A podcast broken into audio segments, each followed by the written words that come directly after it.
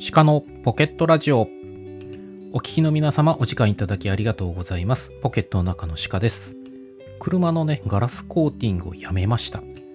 ガラスコーティングだと水垢みたいなのが残ってね変な感じになるんですけどもワックスに切り替えたところまあうるつやな感じでねかなりいい感じになっております。どちらにしてもねこう定期的な洗車が必要になるんですけども、まあ、そういうねケアっていうのは結構大事だなというふうに思いますね。さて今回は免許センターについてお話ししようと思っております。ま、運転免許ね、え、取得されてる方については、まあ、取得と、ま、あと更新ということでね、定期的に通うことになるかと思います。皆さんは免許センターについて何か思い出というのはありますでしょうか？私はね、これいくつかありまして、まずはね、自動車免許の取得の際であったこと。まあ、田舎あるあるなのかもしれませんけども、車社会なので高校生の頃にね、通ってました。卒業試験に無事合格し、学科試験を受けに行くことになりました。そこでね、あの、自動車学校の方の試験に合格した人が集められてですね、説明会があったような記憶があります。そこで説明されたのが、免許センターの中にコースがあるんですけども、その中で自動車学校単位で、の中を、その免許センターの方をね、乗せて運転をするというイベントがあるので、それが発生する確率は非常に低いし、さらに私の通っていた自動車学校は少し前にやったばかりだから、可能性が非常に低いけども、もしそういうイベントが起きた場合、協力してほしいというふうな説明がありました。当日ね、見事に合格し、合格のね、受験番号がその掲示板に出てくる前に、この番号の人は来てくださいという形で呼ばれて、別のね、会場で説明を受けて、まあ、見事ね、あの、あなたたちは、その自動車学校の代表として運転してもらうことになりましたということで、マニュアルの免許の方から3人、えー、オートマの免許の方から3人ということで、その自動車学校から6人、そしてもう一つ自動車学校ね、えー、選ばれたところがありまして、まあ、合計でね、12人の人が、もう別枠でね、もう写真撮って先に準備してくださいということで、合格した手続きに入って、そのままですね、えー、時間がある限りまたコースの方を覚えて、えー、順次運転していってもらいますみたいなことがありました。終わったのは夕方で薄暗くガラガラな免許センターでおめでとうと言って免許証を渡されたということを覚えています。これ同じことを経験された方っていらっしゃいますかね？周りに過去でもね聞いたことあるんですけども全然いないまあ、そういったことにね、当たるような私運命なのかななんて思っていたりとかします。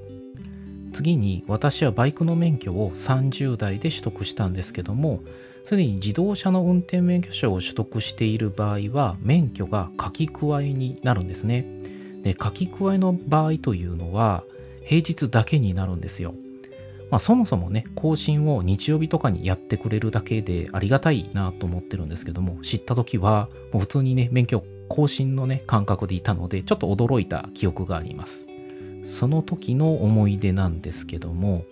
免許の更新と窓口は別でありまして、更新はね、早めに窓口が開放されて、列をさばくためにね、どんどんと進んでいきます。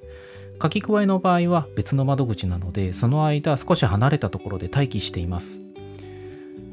その待機中にね、窓口の担当と思われる方が来てくれて、要件とね、必要な書類のチェックなどをあらかじめしてくれたんですね。すごくね、優しくて丁寧に、あの、これとこれを出しておいてくださいね。あと、ここ記入をお願いします。みたいな形でね、教えてくれました。で、えー、同じようにね、待機されてる方で、同じ窓口でですね、更新期限に間に合わなかった期限切れの人であったりとか、運転免許証執行された方なんかもね、えー、来るような窓口でした。同じようにね、チェックしてくれるんですけども、私にあれだけ丁寧に話しかけてくれてた方が、結構ね、態度が変わったのでびっくりしたような記憶があります。まあ、その方だけなのかなと思ってたんですけども、結構ね、他の人にもすごく優しいパターンと、ね、結構ちょっと冷たいかなみたいな感じのパターンとあったので、まあ、この人たちは何なのかなみたいな感じでね、えー、非常に疑問に思ってた記憶がありますね。え、そして窓口が開放されるタイミングで、じゃあ書き加えの方からまず並んでくださいという形でね、え、声がかかりました。で、私もね、列の方に並んだんですけども、その中に期限切れの方もね、しれっと並んでいて、なんかね、そこで発見されまして、結構で厳しめの口調で叱られてましたね。もう、えーってこう、ちょっとね、ドン引いてたんですけども、その叱られてた方というのはヘラヘラしながら、まあいいじゃん、僕も並ばせてよ、みたいな感じでね、言って、なんとなくなーなーでね、処理してもらおうという風な感じでいたんですけども、それをまた見てですね、窓口の方だったりとか、すごくこう、厳しい口調で怒ってらっしゃいました。まあそういう人っていうのはね、どこにでもいらっしゃいますし、まあ一定数ね、いらっしゃると思います。まあなーなーでね、それぐらいいいじゃん、みたいな感じでいる方ですね。でね、もう本当に窓口の方がね、周りの人がシーンとするぐらいピシャッと叱ってらっしゃったので、また待機の方にね、その方戻られてたんですけども、その際にね、捨て台詞を吐いたりだとか、なんかね、思いっきり舌打ちしたりとかね、えー、そういう方がいらっしゃいました。他にもね、何人か離脱していってたので、7でそんなに混じってたんかいみたいな感じでね、心の中で突っ込んだ覚えがあります。窓口のね、処理が終わる頃には、期限切れの人らも呼ばれて並び始めてたんですけども、書き加えの人らにはなかった、並んでる最中にね、書類のチェックが始まって、なんとかの書類出しておいてくださいって言いましたよね、みたいなね、厳しめの声がその列からだいだいぶ離れたところでも聞こえるぐらいの剣幕でね、えー、言われておりました。その時にちょっとこう、腑に落ちたのが、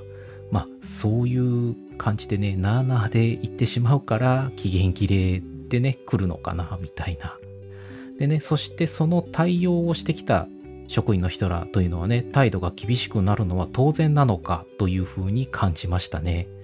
もちろんね、やむへの事情でね、期限切れになった方というのはね、いらっしゃると思うんですけども、そういう人はね、書類なんかもしっかりと揃えているから、まあ、大丈夫というかね、えー、特にね、問題になることはないと思うんですけども、その日ね、固く心に誓ったのは、免許のね、その更新の期限切れだけはね、絶対ないようにしようというふうに思いましたね。でね、これがね、これ1回だけではなくて、私その当時、あの、普通自動二輪の、まあ、俗に言う中面ですね、えー、を取得して、それの書き加えだったんですけども、